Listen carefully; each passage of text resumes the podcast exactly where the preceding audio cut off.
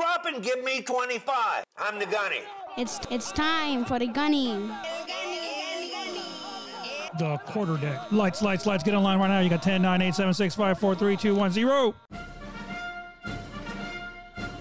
Hello, my bunch of knuckle dragging, beer drinking, hard charging devil dogs. You're listening to the quarter deck. I am your host, Miguel, the Gunny Signs. Get off the bus! I do solemnly swear. I do solemnly swear. That I will support and defend The Constitution of the United States. United States. against all enemies, foreign and domestic.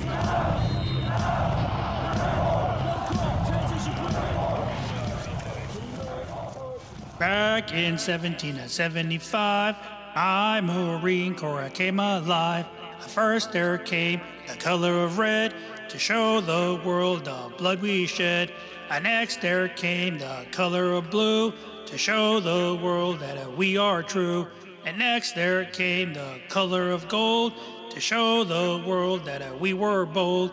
Oh, yes, good morning, good afternoon, and good evening. Extra motivation this week because it is November 10th of 2022, the 247th birthday of our beloved Marine Corps. This week on the quarterdeck, we are going to go through the sequence of events of our birthday celebration from the reading of General John J. Lejeune's birthday message, the current commandant's message, and we get an opportunity to celebrate it here together. So, for those of you that are not familiar with the birthday of the Corps, you get the opportunity to actually listen on what actually occurs throughout the celebration of our beloved Corps. This week, we're going to take a look in our hero highlights on the story of Corporal Charles Joseph Berry, United States Marine Corps, and what he did in order to earn his Congressional Medal of Honor. In this week's reading with the 1st Marine Division in Iraq of 2003, No Greater Friend, No Worst Enemy, we will continue to discuss how the division is continuing the planning efforts and how the division actually gets the administrative center into place for the preparation of the division's deployment into Iraq. As well, we're going to look at the combat engineers how did they organize themselves for combat? So, as we can see this week on the quarterdeck, it's going to be a full episode, a little bit longer than usual, but that is because we are celebrating our 247th birthday of the United States Marine Corps. The quarter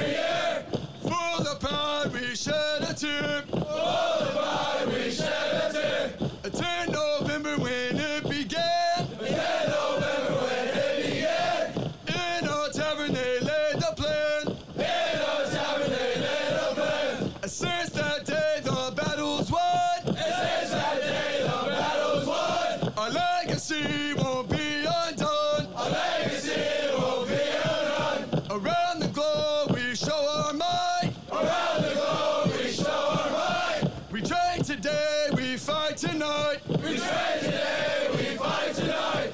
On this day, we do it right. On this day, we do it right. We honor those who fought to fight. We honor those who fought to fight. Now listen up as we go through. Now listen up as we go through. These traditions keep us true. These traditions keep us true. A one, two, three, four. Marine Corps. A one, two, three, four. Marine Corps. One, two, three, four. Marine Corps. Listen up, I'm gonna sing some more. Marine Corps. Motivation in the simplified. Marine Corps. This is where we come alive. Marine Corps. San Diego climbing up the hills. Marine Corps. Parris Island parade deck skills. Marine Corps. Never giving up is what we instill. Marine Corps. On hollow ground we're waged in will. Marine Corps. Being a rifleman is our creed. Marine Corps. This is what we all need to succeed. Marine Corps. Unite as one, we fight as a team. Marine Corps. And forever we'll all green. Marine Corps. To all Marines who served before. Marine Corps. You're the ones we're screaming for. Marine Corps. Hoorah! Hoorah. Hoorah! Hoorah. A left foot! Left foot. A left foot! Left foot. Next motivator, won't you come on out? He said, Next motivator, won't you come on out? Oh, we want to hear you scream and shout. We want to hear you scream and shout. Take it on the left foot. Take it on the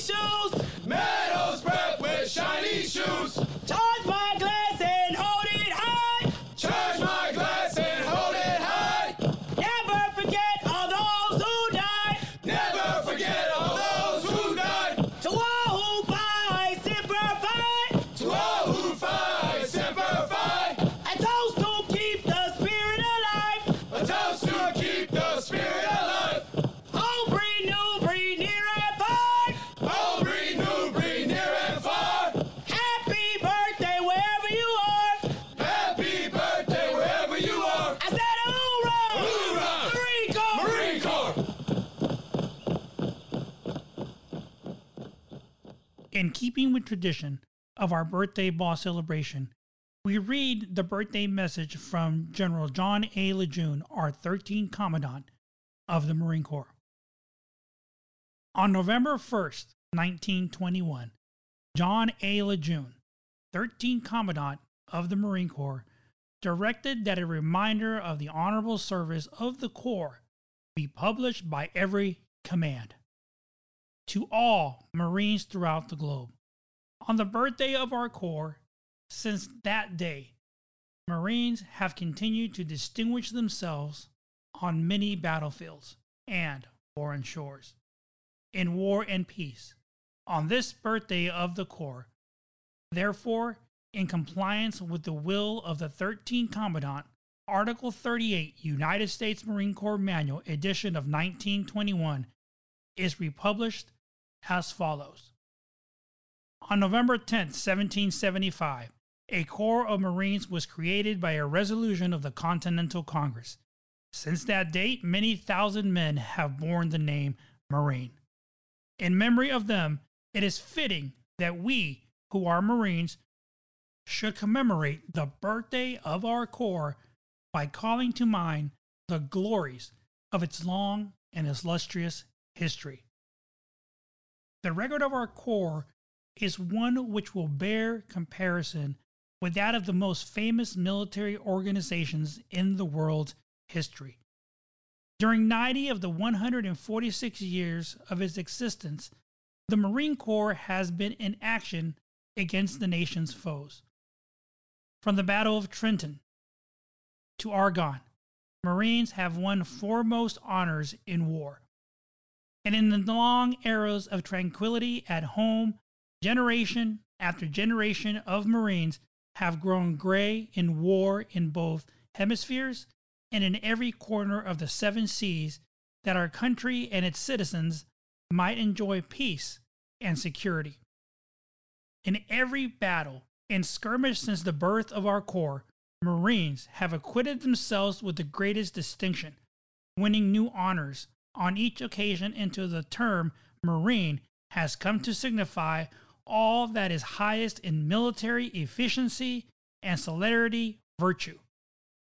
The high name of distinction and celerity repute we who are Marines today have received from those who preceded us in the Corps.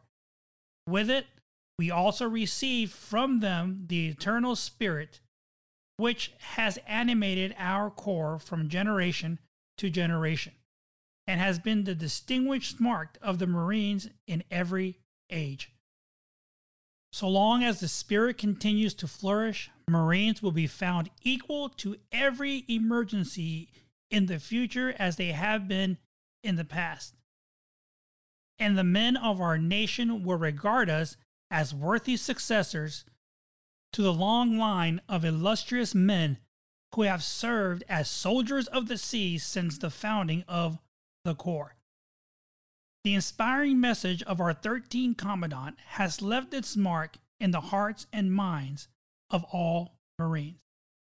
By deed, the act from Guadalcanal to Iwo Jima, from Incheon to the Korean armistice, in interventions from Lebanon to the Dominican Republic, and from the opening battles in Vietnam to the Mayaguez rescue, Marines have continued to epitomize those qualities which are their legacy.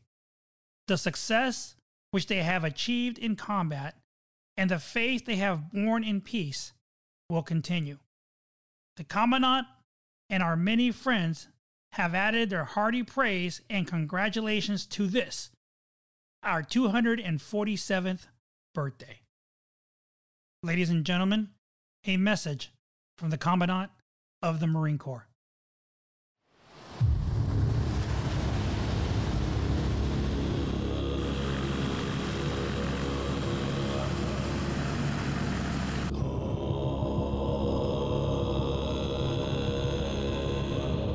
If you're a warrior and you're leading warriors and you're about to step in the battle, one of the key things you must have is an absolute confidence because that radiates out of you.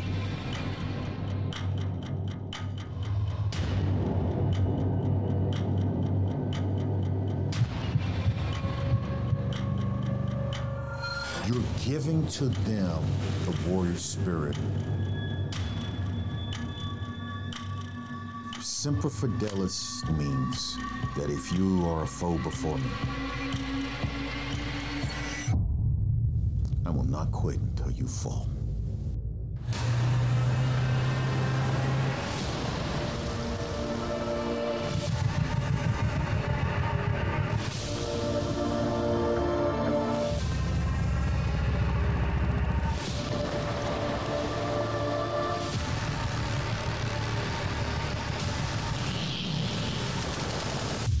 Keeps you awake at night?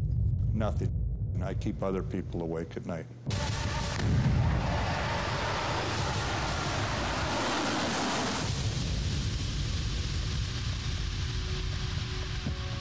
The Marine just plain considers himself a better soldier than anybody else. Marines have never given anyone any reason to think differently. We are unique, not just among our fellow citizens, but among all those who defend our nation. We are defined by our warfighting ethos, our intangible warrior spirit that moves us forward into any battle, in any domain, and binds us not only to the Marine on our left and right, but to all Marines who came before us. Current events around the world show us that peace is far from guaranteed. America's adversaries continue to present an ever evolving threat to our nation's prosperity and security. Today, almost 31,000 Marines are forward deployed or stationed abroad. In every theater and every time and place, standing ready to confront those who would do our nation harm. The American strength is based upon the fabric of all of the different cultures and people that come to. And that applies on the battlefield, and I've seen that there. That is an essence of the power of the American fighting spirit. For 247 years, capable and determined adversaries have tested the Marine Corps. The enemy knows when they see that EGA and they see a real Marine hooked to that EGA, that could be a serious situation. On each occasion, our forebears gave them reason to fear and respect the title United States Marine. Our adversaries have always had a choice abandon their aggressions, or stand and fight. Some chose to fight and were destroyed. Today, our adversaries still have a choice, and they know if they choose to fight, they will be defeated. From the wheat fields of Belleau Wood volcanic sands of Iwo Jima to the crowded streets of Hue City or Ramadi, Marines prove time and time again they will claim victory on any battlefield. Our mission was stay on the compound. Well, things happen, situations change, and we got a call that Gunny from the Marine Security Guard Force, the uh, RSO, and their driver were involved in a vehicle accident. We were driven out to the crash site. Liberian rebels, armed to the teeth with anything that they had. We had to uh, do a makeshift backboard and stabilized them and got all of our personnel.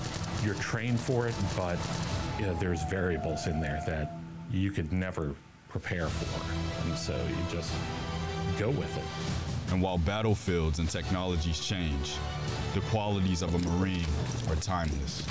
Grit, strength, boldness, discipline, initiative, adaptability, honor, courage, and commitment. It would be impossible for me to say uh, with any amount of confidence that I would be where and who I am today if I didn't have the foundation of being a Marine. The Marine Corps and how it shapes us, and the history of courage and sacrifice that we fill the shoes of and that we follow. Um, it's almost impossible to not continue on and to not want to become uh, the best version of yourself personally, but professionally as a Marine as well. These qualities were birthed by the legacy of the old breed, those like Hershel Woody Williams. He really just was a huge inspiration growing up. I loved warrior figures, and he was the main one. It's the legacy of the Marines who came before us and of our Marines today.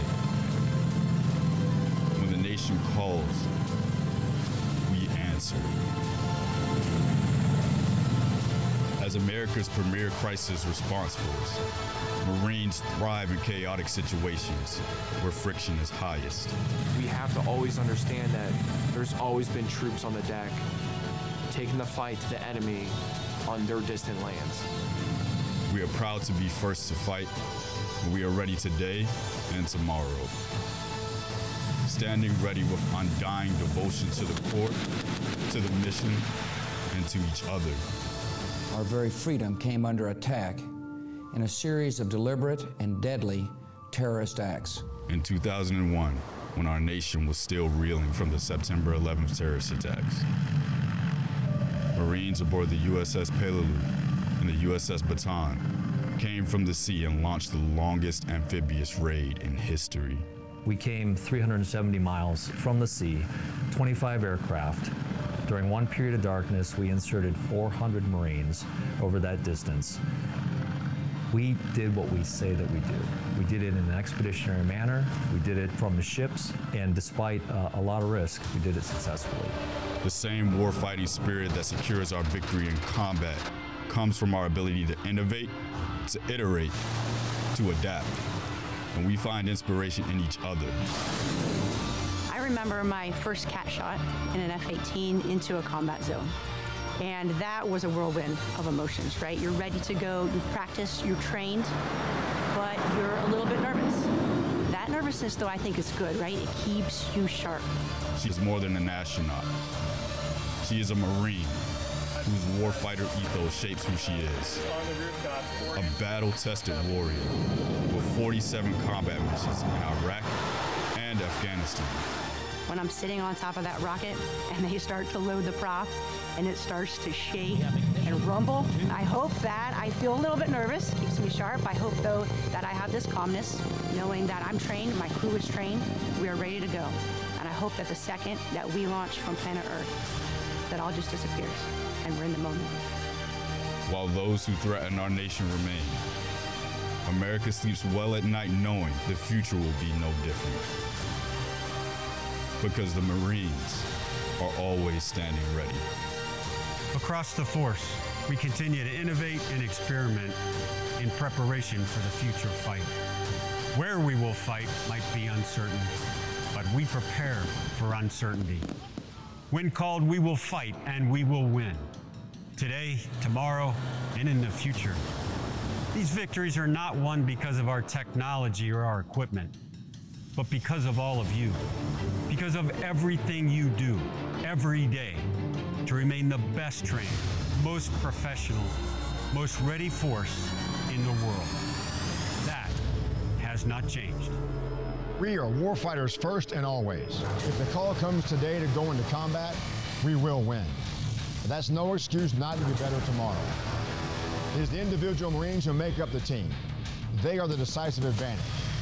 Whether in combat or in competition, training our future Marines in recruit training, or preparing to deploy on one of our Marine Expeditionary units, we have always adapted to the changing character of war. Why we fight and why we win is unchanged. It is our ethos, our character, and our unapologetic resolve to be the most capable and most lethal fighting force in the world. Marines, you are writing the next chapter of our Corps. Our legacy rests upon your shoulders, and I'm confident you will meet the task. Semper Fidelis. Happy birthday, Marines.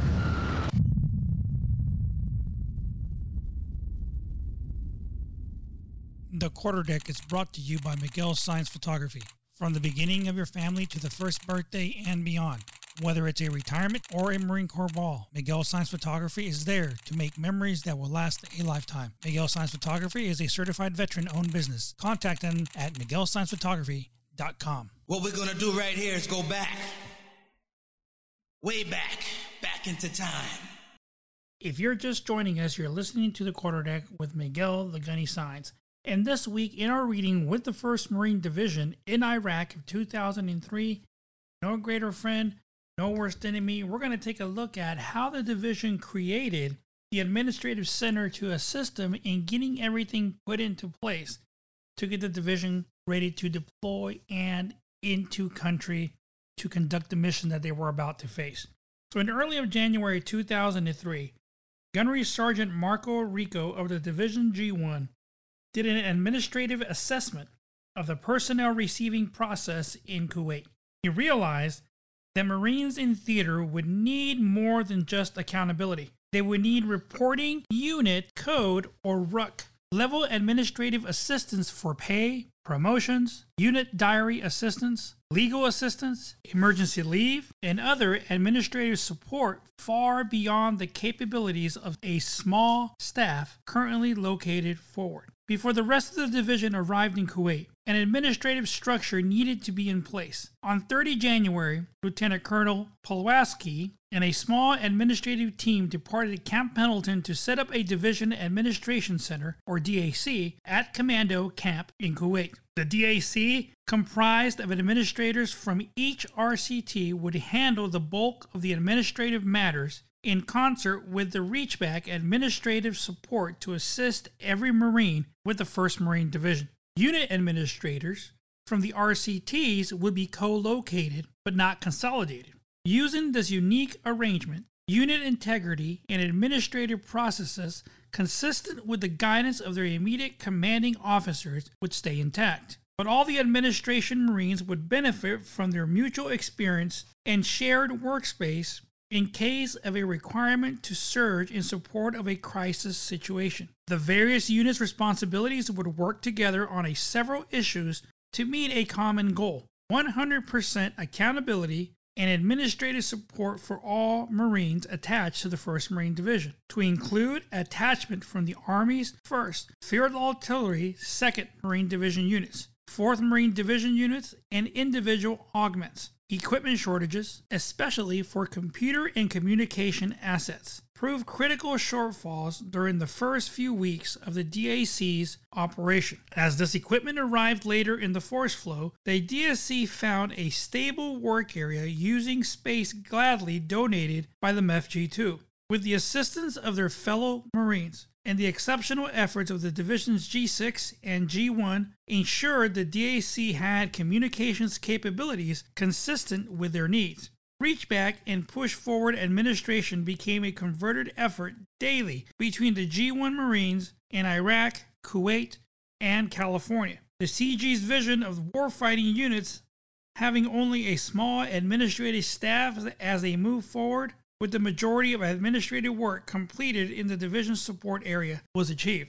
This was something that was very, very important because Marines were forward in a theater environment. There were still administrative issues that needed to be taken care of pay, leave, emergency leave, or anything like that. Anything can happen, even when you're forward in a theater environment, and you may need to communicate with people back home where emergencies can occur. So, this was something that was very, very crucial and very important. And according to the CG's guidance, his vision was completed with that administrative team already being forward and being in place, ready to receive all the Marines in country on the ground and make sure that all their needs, administrative wise, were going to be taken care of. Now, let's take a look at Sappers Up, combat engineers, how they organize themselves to get ready for combat. Operation Iraqi Freedom would see something different when it came to combat engineers. Forward thinking engineers started with a fresh sheet of paper as they figured out the best way to organize engineer support for the division. The Marine Corps would combine both 1st and 2nd Combat Engineers Battalion, or CEBs, into a single engineer battalion. Contingency planning between 1st and 2nd Combat Engineer Battalion, the two active duty battalions, and 4th Combat Engineer Battalion, the Reserve Combat Engineer Battalion, had begun to take shape in October of 2002. The Engineer Battalion commanders jointly recommended merging battalion staff and providing reinforced line companies directly to the RCTs to give the fighting units an immediate and robust combat engineer capability. After presenting this course of action to the commanding general of the 1st Marine Division, Lieutenant Colonel Paul Cyr, the commanding officer of 1st CEB, was selected to be the CG's principal engineering advisor as the division engineer, while Lieutenant Colonel Mike Micucci, the commanding officer of 2nd CEB, would actually command the Combined Combat Engineer Battalion. All agreed that this organization would provide unity of command, best support for the RCTs, place the majority of the division's engineer capability forward, and at the same time retain a sizable engineer capability still in general support of the division. The engineer support companies held a general support of the division could be used to reinforce one or more of the RCTs, with additional breaching capabilities, be used in military operational and terrains or MOUT, assisting in cutting, expediting combat roads and trails, or provide survivability or other combat support. In addition, engineer sections would be provided to the 1st and 3rd LAR battalions and 1st Reconnaissance Battalion to assist in bridge classification, performing obstacle and minefield reconnaissance, and other combat engineer support. Engineer support company detachments reinforcing the RCTs would include at least six M9 armored combat earth movers or ACE, two or more bulldozers, three dump trucks, armored Humvees, a maintenance contact vehicle, and the operators and mechanics required to provide ample support. By mid February of 2002, all the engineers were deployed to Kuwait, and their equipment soon followed. First and second CEB completed their merger, and a new personal structure emerged would run the combined command. The combat engineer letter companies from both CEBs were attached to the RCTs. Charlie Company, 2nd CEB, went to RCT 1. Bravo Company, 1st CEB, went to RCT 5. And both C and D Company, 1st CEB, went to RCT 7. The Engineer Battalion would retain one combined headquarters and service company, and two separate engineer support companies one from each of the 1st and 2nd CEBs.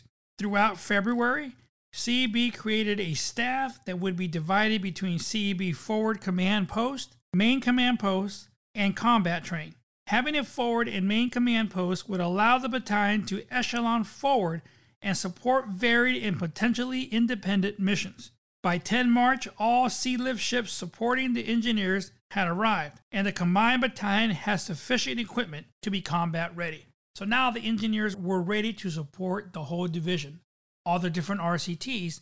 That was very important because their support was going to weigh heavily on the mission accomplishment of the division as they push forward in the event that they needed engineer support from a bulldozer moving barricades or anything like that.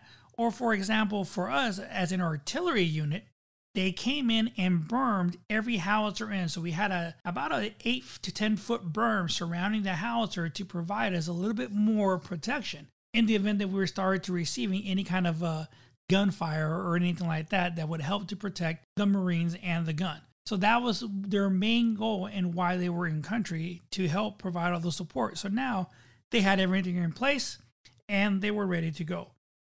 Next week in our reading, we'll move into looking at how the division was starting to build a home for all the service members, all the Marines that were going to be heading into country, and how they put into place Camp Matilda, where everybody was going to head into once they actually got into country.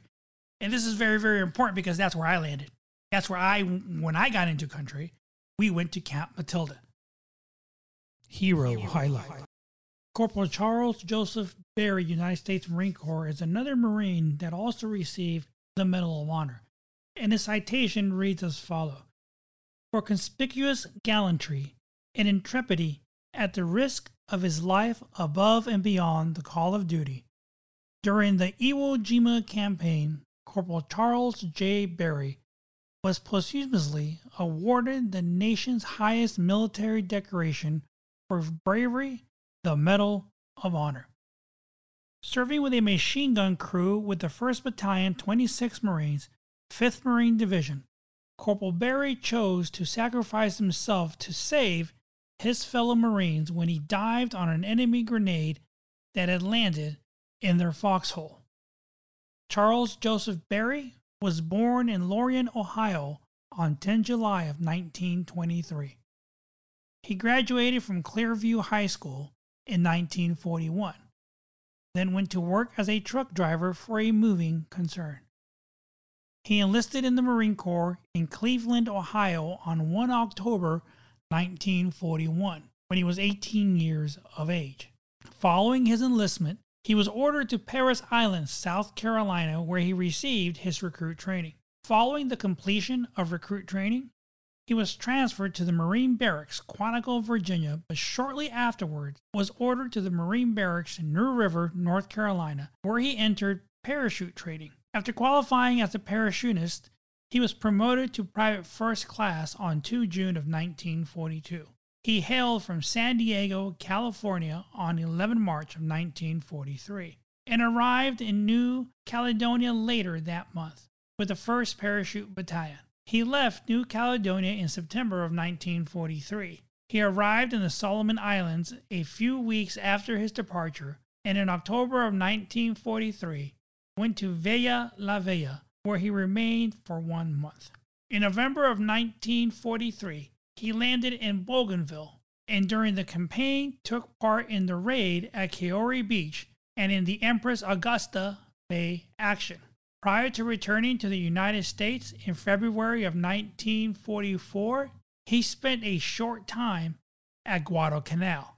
Following his arrival at Camp Elliott, San Diego, he joined the newly organized 5th Marine Division in early of 1944.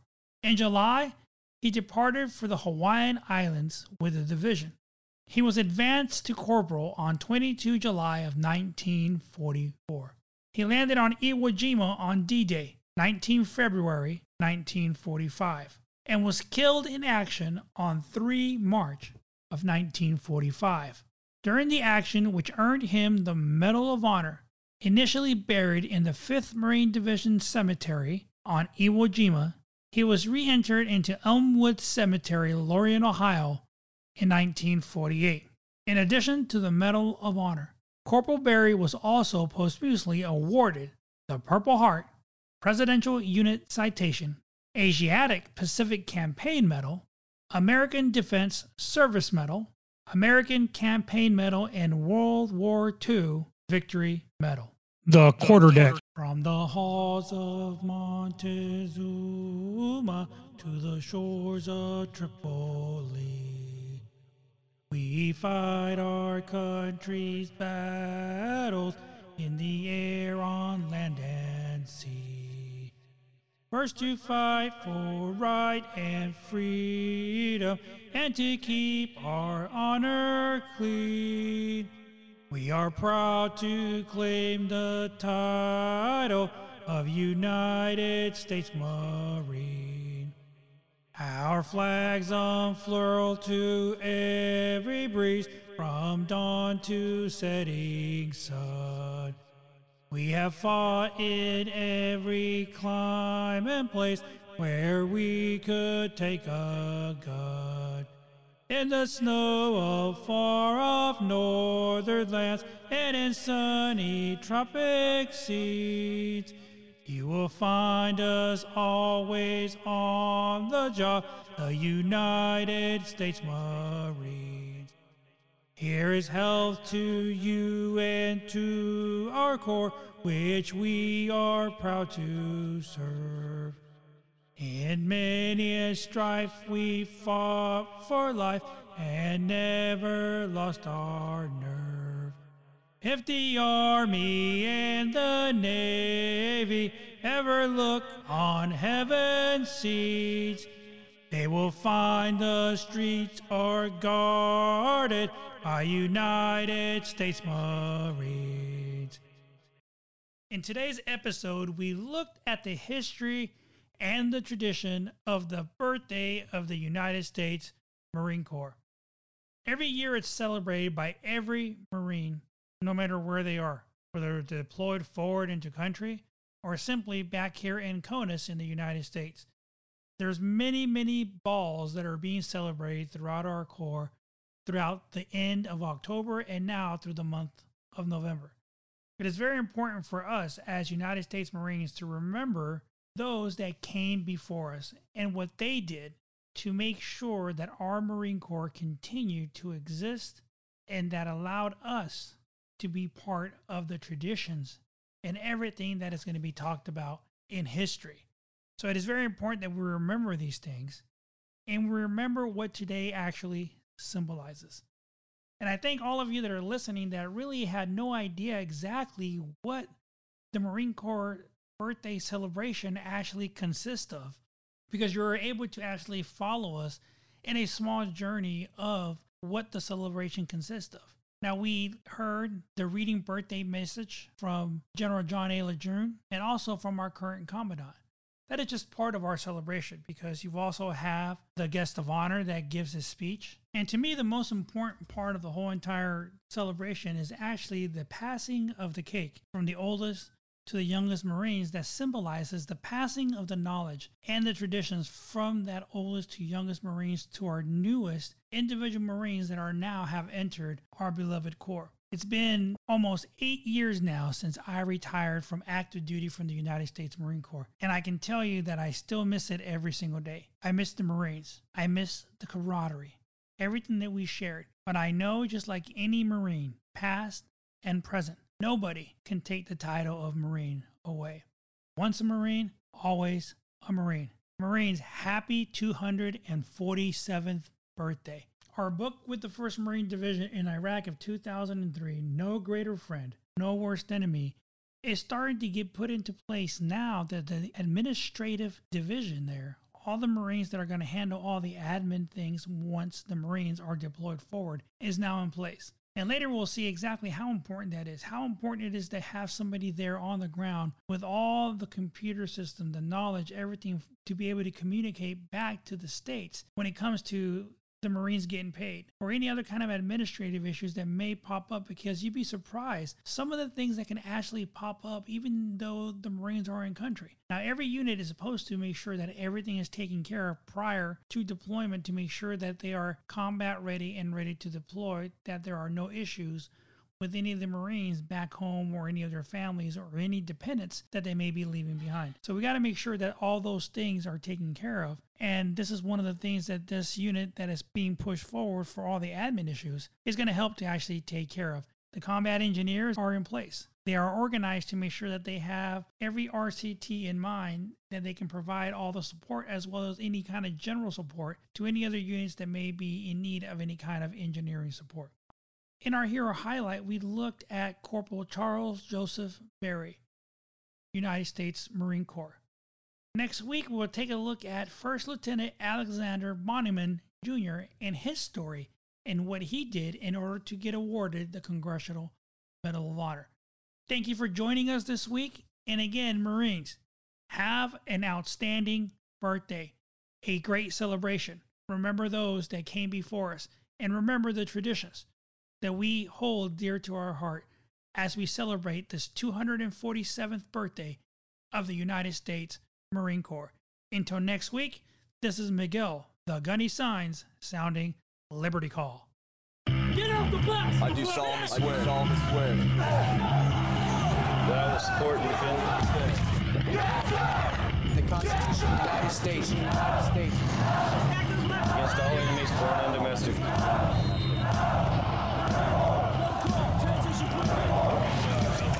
Oh,